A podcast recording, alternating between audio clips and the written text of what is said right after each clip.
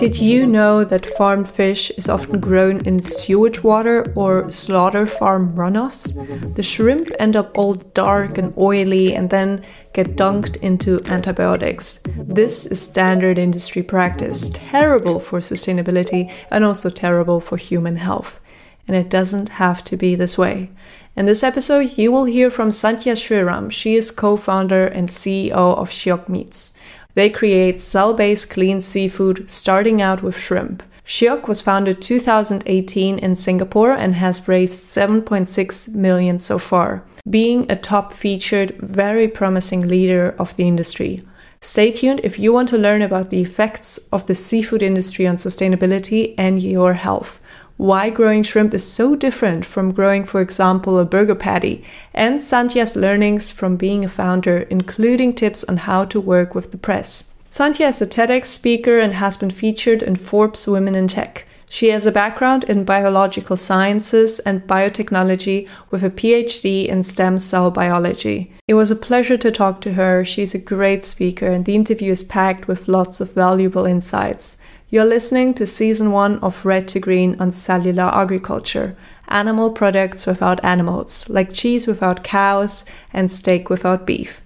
This is episode 11 on shrimp. Check out our earlier ones to get an introduction. If you're interested to work in the food and sustainability industry or establish yourself as an expert, consider volunteering or becoming an ambassador for Red to Green. Share your knowledge by writing articles and support the research of upcoming seasons. You'll find more info in the show notes. Thanks. Let's jump right in. Welcome to the Red to Green podcast on food innovations that are better for the planet and better for you. And I'm your host, Marina Schmidt. Sandhya, excited to have you on Red to Green. I'm excited to be here too, Marina. I mean, everybody is online now because we are all on a semi lockdown or a lockdown mode. I think a lot of us are listening to a lot more podcasts nowadays. So I yes. hope this one is useful and exciting as excited as I am today. Yeah. Yeah, I've been definitely uh, listening to way more podcasts. And the thing is that a lot of podcasts have a a human side to it, which makes it more interesting for the listeners, more relatable. Could you share a fun fact with our listeners, something quirky, personal, showing your human side? sure. I'm actually glad you asked that because I get on a lot of interviews and it's always about the company and the idea and the funding and like, why are you doing this? But not so personal anymore. So, one quirky side of me is I also have a great interest in fashion. Apart from being a scientist and a co founder of a deep tech company, I actually run a fashion blog. oh, wow. and I'm quite active on Instagram. And recently I've taken a lot to like sustainable fashion. And I think sustainability has always been on my mind. But recently I've kind of embarked on this journey of sustainable fashion. So if people want to check out anything, they can go find me on Instagram.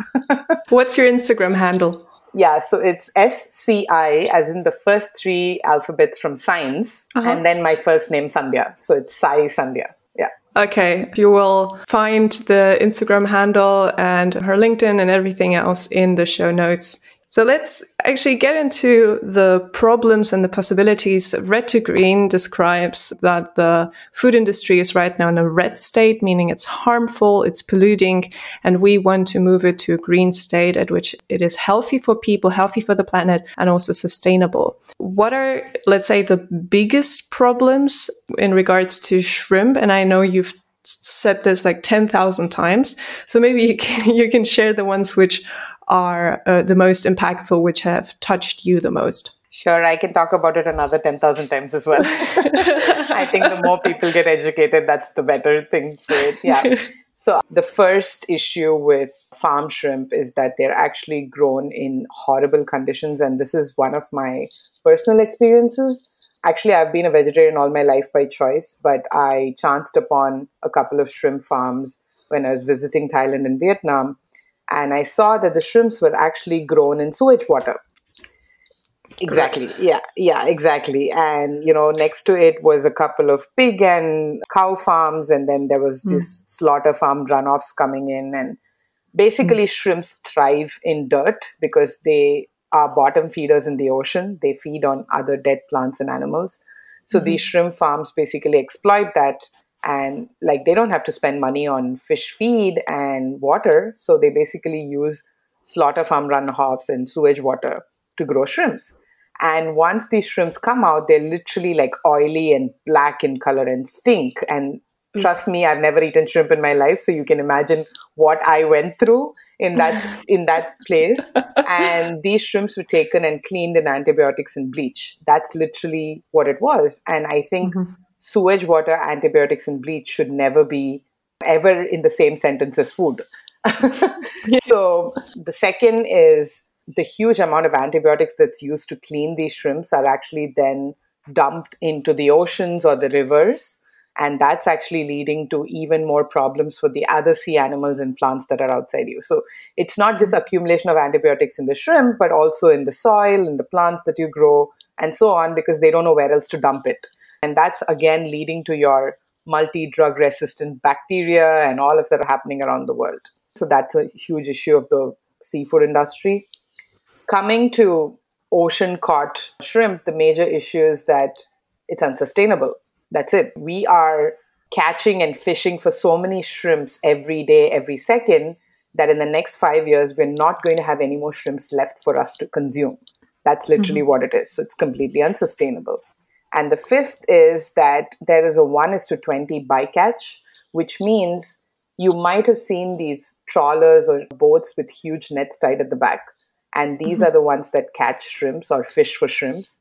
So for every kilo or every pound of shrimp that you catch, you're actually getting 20 kilos or 20 pounds of bycatch, which is other fish, other sea animals, other plants that die and then they're dumped back into the ocean. So these are just some of the problems, but also one thing that I have to mention again, Bloomberg broke this was there's actual slave laborers working in China and other developing Asian countries where they're working in dingy, dark workshops with horrible conditions where they're manually deshelling shrimps for the Western market. And they're getting paid like 10 cents an hour or something like that. So it's heartbreaking to see these things and to hear these things. And it's not just a fad, it's a fact. Yeah, you were saying they're preparing them for the Western market. And that's something that I find very interesting because um, living in for example, Germany or even living in the US, everything seems a bit so far away. Like where, where, for example, the seafood comes from is so far away. So do these things that you're talking about in terms of uh, antibiotic use and sewage water, are these aspects also applicable to shrimps eaten in Europe or in the US? Yes, to an extent, yes. Actually, in the US and Europe, it's more on the antibiotic use and as well as the conditions in which these shrimps are grown. For example, instead of growing 1,000 shrimps in, let's say, an X space of the farm, they're growing like five times of that. So it's overcrowded, mm-hmm. leading to viral diseases in shrimp and so on. Interesting that you asked that question because most of the press has thrown upon light on the Asia Pacific shrimp market and the issues with it. But the reason yeah. being that A- APAC kind of produces 75% of the shrimps that the world eats. So mm. that's where a lot of light is thrown upon here. But we have come across reports where these issues are there in the West as well. And it's actually interesting where we have seen a lot of reports as to you might say shrimps made in Texas, but they're actually shrimps made in Vietnam but packaged in Texas. Mm-hmm. So you can imagine what kind of traceability and opaqueness that brings to the consumer. Crazy. You know, completely no transparency. So these are most of the issues in the West. But in the West, actually, uh, instead of using sewage water, they actually use slaughter farm runoffs because that's more prevalent mm-hmm. in the West. And if you look geographically at where shrimp farms are located, they are generally within a 5 to 10 kilometer radius of a slaughter farm. So they actually use that slaughter farm runoff as the nutrient to grow shrimps. That does not sound better to me. Yep, it's not, but it's a practice that's been done, and that's why we are here wow. to kind of talk about it and disrupt it. yeah. it. Absolutely. Fortunately.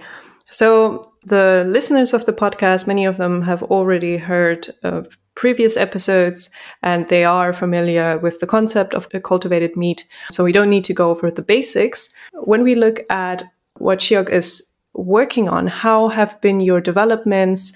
What are you working on right now? Sure. So, we basically work on cultivated crustacean meat. So, that encompasses shrimp, prawn, crab, lobster, crayfish but we have put all our efforts in the last two years of starting the company on shrimp, and we have just started working on lobster and crab. So these are kind mm. of the three main animals or species that we're concentrating on. So, a little bit of a background is that there's hardly any academic research or background information on cells or stem cells from crustaceans, as you can imagine, because mm-hmm. most of the research is done on animals that are closer to humans, which are mammals. So we had to do a lot of groundwork, and my co founder and I, Kai and I, started the company with a very clean whiteboard. and then mm-hmm. we started filling in information as and when we learned about the animals and the cells. So it's taken us about two years to kind of understand the entire biology, chemistry, physics behind these stem cells and so on. But we have managed to make quite a bit of progress on the technology and we are on time to kind of commercialize this product in the next two to two and a half years. So that's kind of our timeline. So working towards that, two things for us. One is to reduce the price because currently mm. there's a couple of thousand dollars to make a kilogram of shrimp meat. And unless you're super rich, you're not going to be afford- able to afford it. so we want to reduce it to a point where it'll still be a premium price product, but it'll be affordable by majority of the population. So that's what we're aiming towards. And the second is to also get to a scale where we can produce a couple of hundred to thousand kilograms a month so that we can actually sell it to consumers and we can have feedback from them and work on a better version if required and so on. So we're right now in the middle of R&D and kind of trying to set up our first manufacturing plant so that we can commercialize. As there was no research in this field, I guess you already have a few patents, right? Yes, so we have filed for two patents. One is on the base technology itself, which is kind of the isolation of the stem cells. How do you grow them? How do you mm-hmm. store them? How do you convert them to meat, specifically for crustaceans? As I'd said, we are kind of the first ones to do it, and there's no academic research. The reason for us to patent is also to be able to license it in the future to other companies in countries where we don't want to set up manufacturing or mm-hmm. distribution. And a second patent, I can't talk about it much because we're still in the early phases of it, but it's basically on a byproduct that's being produced from our processing that eventually actually converts into a food product. So hopefully I can talk about it a bit more next year. okay, excited about that. So maybe you can describe the big differences between growing um, mammal cells Let's use a burger patty, for example, versus growing shrimp cells. Sure. The first difference is that when you take a piece of red or white meat, or let's say a burger patty, definitely it's it's a mix of cells or mix of tissues. So it's like muscle, fat, connective tissue, blood all of these is required to get that flavor, the texture, the look, all of it right, the mouth feel as well. But if you look at a piece of shrimp, once you deshell it, most of us don't eat the shell. So what's mm-hmm. inside is this piece of meat, and it's actually 100% muscle only. So there's no fat, there's no connective tissue. Of course, shrimp doesn't have the red blood that mammals have as well. So first thing first is that it is less complex when you compare it to red and white meat. The next is that for shrimp, again, I think it comes back to the less complex part of it, but um, these animals are simple. Also, they belong to the insect family rather than the animal family from where cows, pigs, and um, chickens to an extent come from. So they are much more redundant or simpler in their chemistry, biology, mm-hmm. and so on. So I mean, think of it, they are like a lower animal in the evolution of things. So they don't require as much nutrients to grow. I mean, you would have spoken about growth media, which is kind of one of these challenges in cultivated meat in your previous episodes.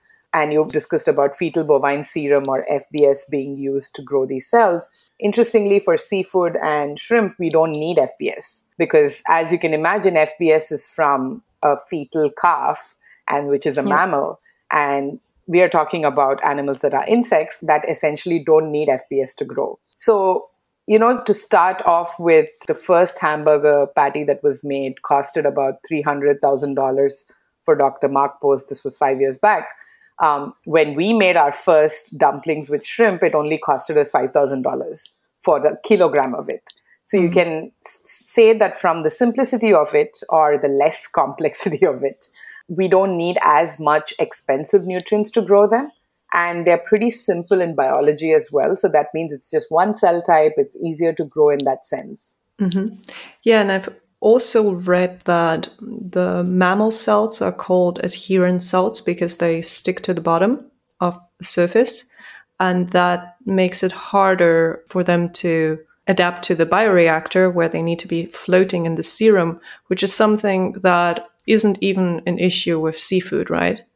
Exactly. That's actually a very big advantage for us on the technical side. So, when you think of cultivated meat, you're basically growing this meat and cell in a bioreactor, which are huge stainless steel vessels like you would find in a brewery.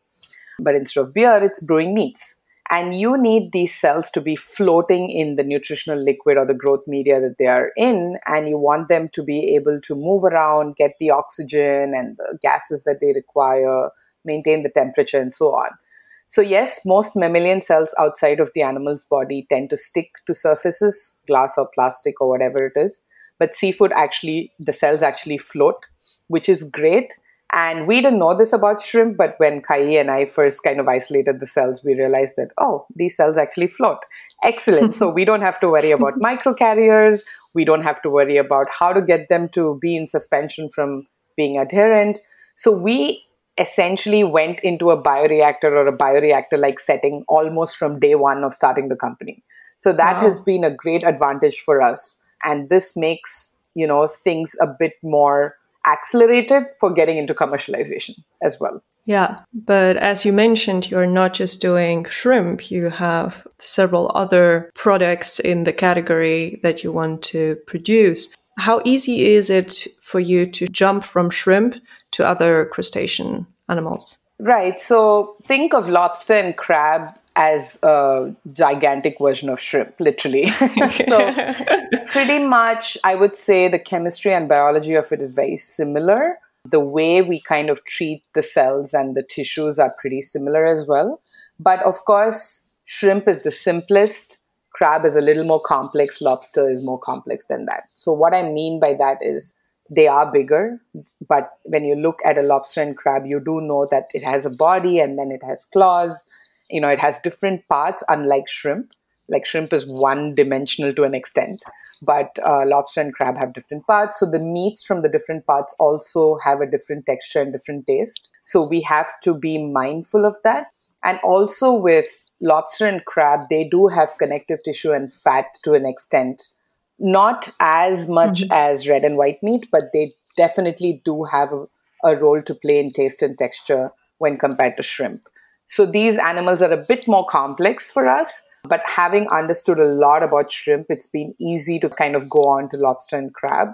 Took us two years for shrimp, definitely will not take us two years for lobster and crab. Yay. awesome. Yeah, because with crabs, I mean, the, the whole fact that they are being boiled alive so often is so cringy. It makes it so worthwhile to work on this. I completely agree. And I think this is a topic of huge debate, especially on social media to start off with. Even lobster is kind of boiled alive. And they mm. say that the taste is conserved only when you do that. I don't really understand that. But, but you know, in, initially they were saying that crustaceans actually don't feel pain because they're invertebrates and they don't have a well developed nervous system. So that's why it's mm-hmm. fine but recent research has shown that actually they do feel pain. They do have a nervous system to an extent, even though they don't have a spinal cord per se. They actually do have pain receptors, and you might have seen when you put a lobster or a crab inside boiling water, they do twitch. It's not like they just sit there happily getting boiled. So, all of those are reasons for us to go after crustaceans as well, other than the fact that they are basically depleting in numbers every second that we're talking currently. Yeah. Yeah. In one of your videos where you're um, describing shiok meats, I found a comment, and it's something that I've also encountered a couple of times and, uh, already. Somebody saying, please don't call it clean meat because this is artificial meat and we don't know what the long term consequences are. Now, I disagree with that, uh, but what would you say about that?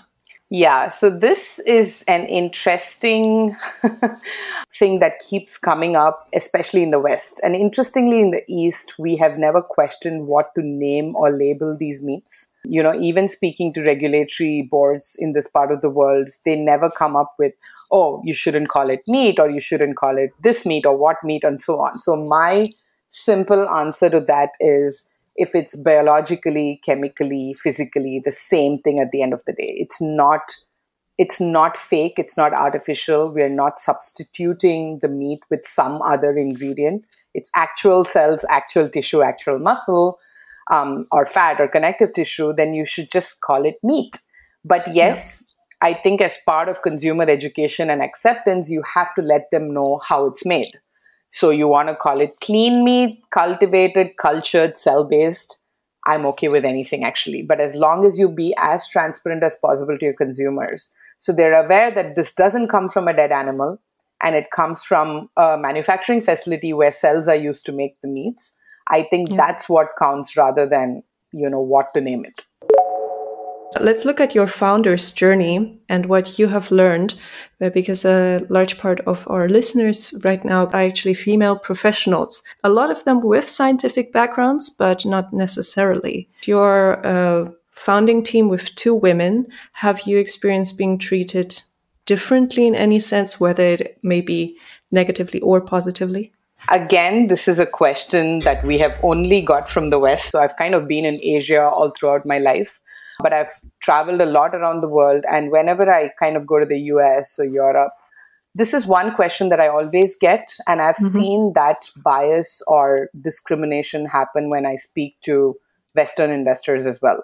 Like questions like, who's in your family? Oh, you have a son. Can you manage a company and your son? And stuff like mm-hmm. that. And in Asia, it's been pretty straightforward. It's been more like, why are you quitting your well paid job to start a company, which is just an idea? So it's more of an Asian kind of mentality where you're supposed to get a steady paycheck. You either become a lawyer, engineer, or a doctor per se. Mm-hmm. And entrepreneurship is not very welcome in this part of the world.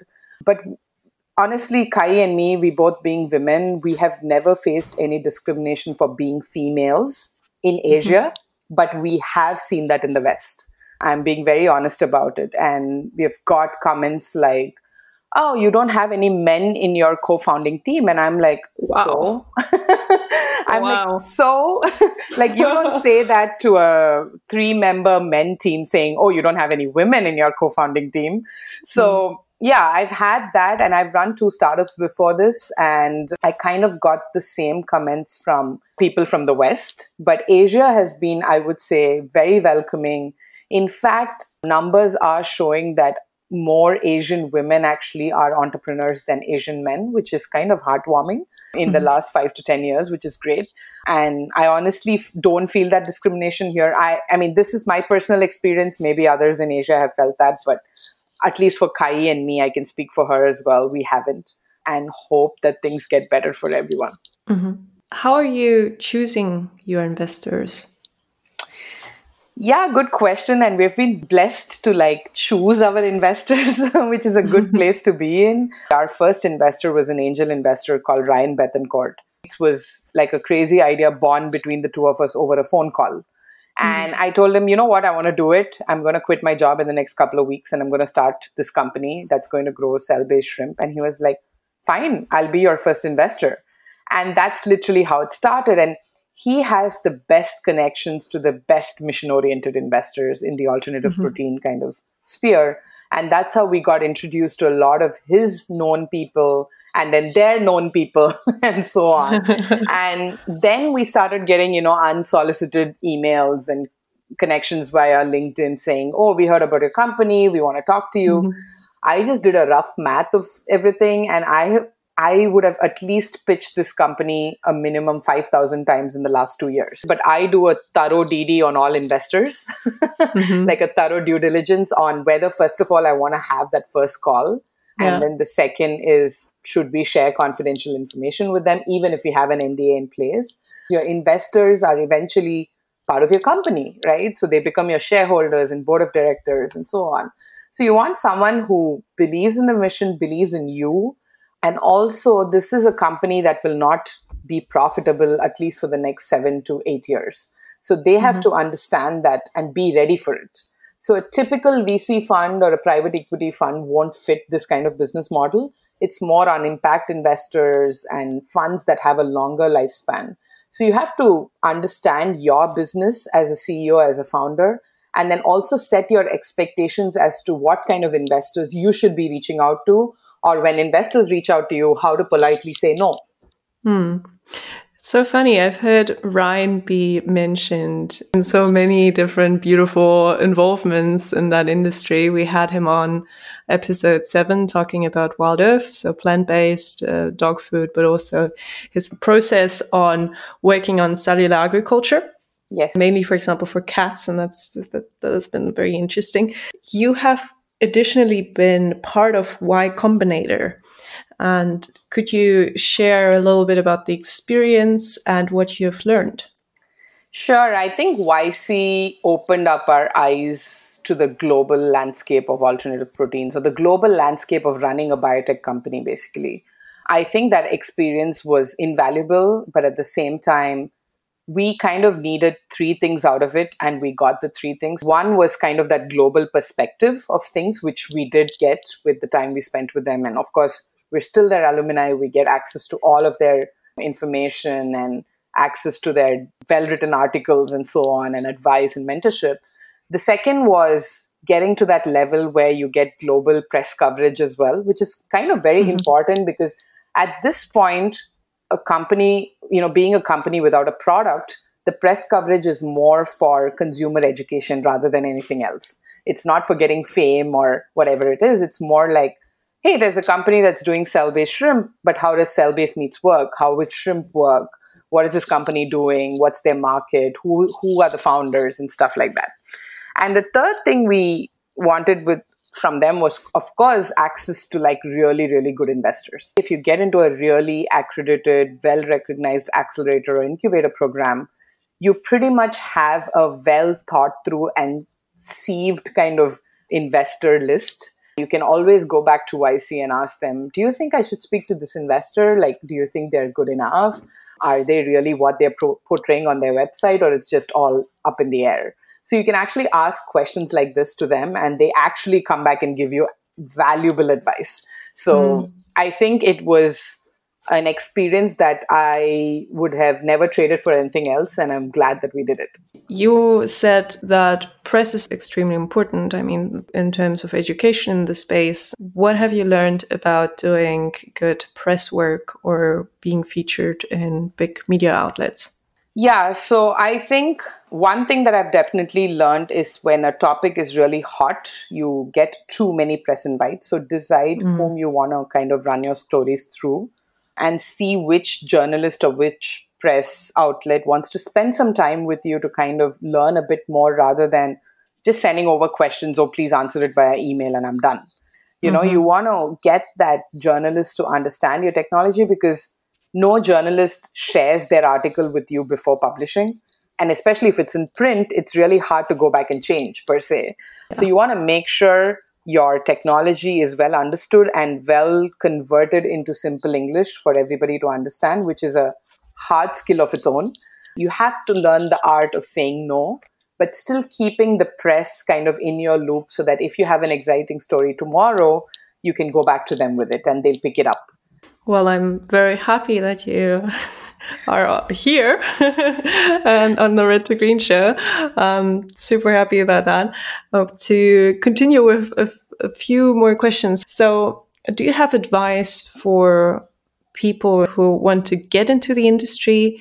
Maybe they have a scientific background, maybe they don't, but they don't really know how they can get the foot in the door. Okay, so one thing that I always say is go for it if you don't try it, you'll never know whether you like it, whether you're good at it, and whether you can do it. So mm-hmm. you can have this amazing idea in your head. And see, entrepreneurship is never easy, right? So the first step, the 10th step, the 100th step is always hard. Everything in entrepreneurship is hard, but you do it with a sense of ownership and a, and a sense of belief. Every step that you take, you might question yourself, but take the step. I would say go for it but give yourself a timeline. Like for me and Ka Yi, when we started this, we had given ourselves 12 months and we said, we'll wait, we'll work hard as much as we can till August 2019. Let's see if the idea that we have works out. Let's see if we can come up with a prototype. Let's first of all see if we can isolate stem cells from shrimp because nobody's ever done it before and let's see if we can get some minimal funding so that we can sustain the research part. And we gave ourselves 12 months time, but in 12 months we achieved a lot more and then basically Shiok Meats us the rest of our lives. That's what it is. But if we hadn't taken that first step, we would have never ever known. And the second thing I would say is know when to give up. You know, like I mentioned, set a timeline. Let's say you've set one year and on the 11th month, you're still kind of pushing it and nothing's working out. It's mm-hmm. probably time to let go and think of something else. Once an entrepreneur, always an entrepreneur to an extent. So I'm sure you have another better idea to work on. So give up and start doing something else or go back to a job for a couple of years, get that confidence back, and then step into it. So mm. make sure that you have some financial backup before you can take that next step and go out there again. Yeah. I've heard you um, elaborate a little bit about your personal story because the founder's journey obviously takes a lot of dedication and there's a lot of responsibility. And i think it also takes a certain personality or stamina to to hold that all. Could you give the the listeners a bit of a glimpse into what has been your development path as a personality to to get to the point? Sure. Pretty much had a very regular childhood but i lost my father when i was just 15 so that mm-hmm. kind of brought in you know shock into our lives. And then it was just my mom and me. And we literally didn't know i mean i was 15 i was in 10th grade mm-hmm. and i didn't know anything about life or what was money or how to earn. And you know financial struggles put me a lot um, into worries, but at the same time taught me how to get through it. So it's pretty much like running a startup. You have, you know, it's like you're always worrying about money, but you still need to move forward. You need to pay your people, you need to pay yourself to an extent. But then you start looking for money and you start pitching your idea and you do that. Yeah, I mean, those are some of the things in life that has brought me to this place where I can say that you know what, I'm very sure of what I'm doing. And I think also where life has taken me, you know, being a mother of, mm uh, of a kid has taught me multitasking to an extent mm-hmm. that I never knew humans can do. to get to the last question, yeah. if you would have 50 million, in what businesses would you invest it in? If you obviously can't invest it in Shiok, because that would be a worthwhile investment. yeah. I have just taken up angel investing. So I invested in my first ever company in India, which is a plant based egg company called Evo Foods. So I would definitely invest in plant based foods. I would probably not invest as much in plant based meats because I would I believe cell based meats are a better solution. so I would probably invest in cell based meats, cell based seafood, more plant based proteins of sorts, you know, eggs for sure, maybe dairy and so on. I would definitely invest in sustainable fashion. Like you like I've said, mm-hmm. that's one of my pet peeves and I would definitely go for that. Awesome. Sandhya, thank you so much for this beautiful interview. Thank you so much. I hope it was good and I hope your listeners enjoyed. The next episode, you will hear from Isha Datar, executive of New Harvest, a nonprofit that has been crucial for the development of cellular agriculture. Slowly but surely, the season is wrapping up with only a few episodes left. The next season will give you an overview of innovations that can replace the single use plastics in our food system. If you want to stay up to date on the most impactful innovations in food and sustainability, remember to subscribe and share the podcast with your friends. Until next time, let's move our food system from harmful to healthy, from polluting to sustainable, from red to green.